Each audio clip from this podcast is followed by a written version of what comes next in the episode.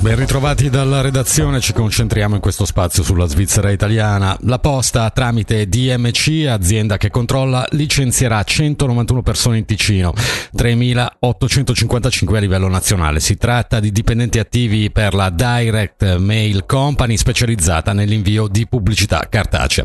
Chiuderà, fa sapere il gigante giallo, perché il settore pubblicitario punta sempre più sul digitale.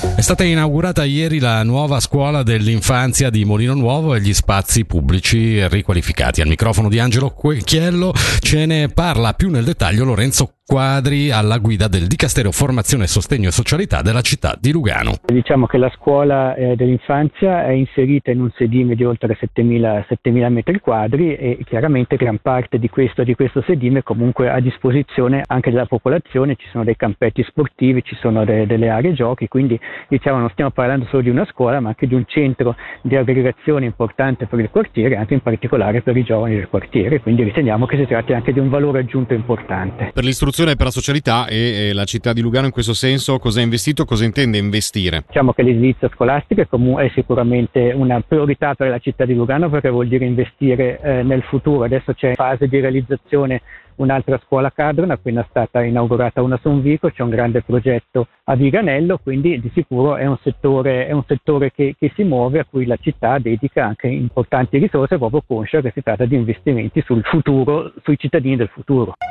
Per il calcio in Conference League, dopo l'esordio interno a reti inviolate contro il Bodo Glimt e la storica vittoria in rimonta a Istanbul sul Besiktas, il Lugano affronta stasera all'Etzigrund alle 18.45 i belgi del Bruges. Si tratta di uno scontro al vertice, le due squadre guidano infatti il gruppo con 4 punti e la stessa differenza reti, più 1. Il Lugano comanda la classifica grazie al maggior numero di gol realizzati, 3 contro 2.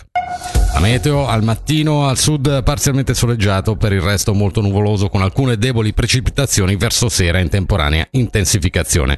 Temperatura minima 9 gradi, massima 17.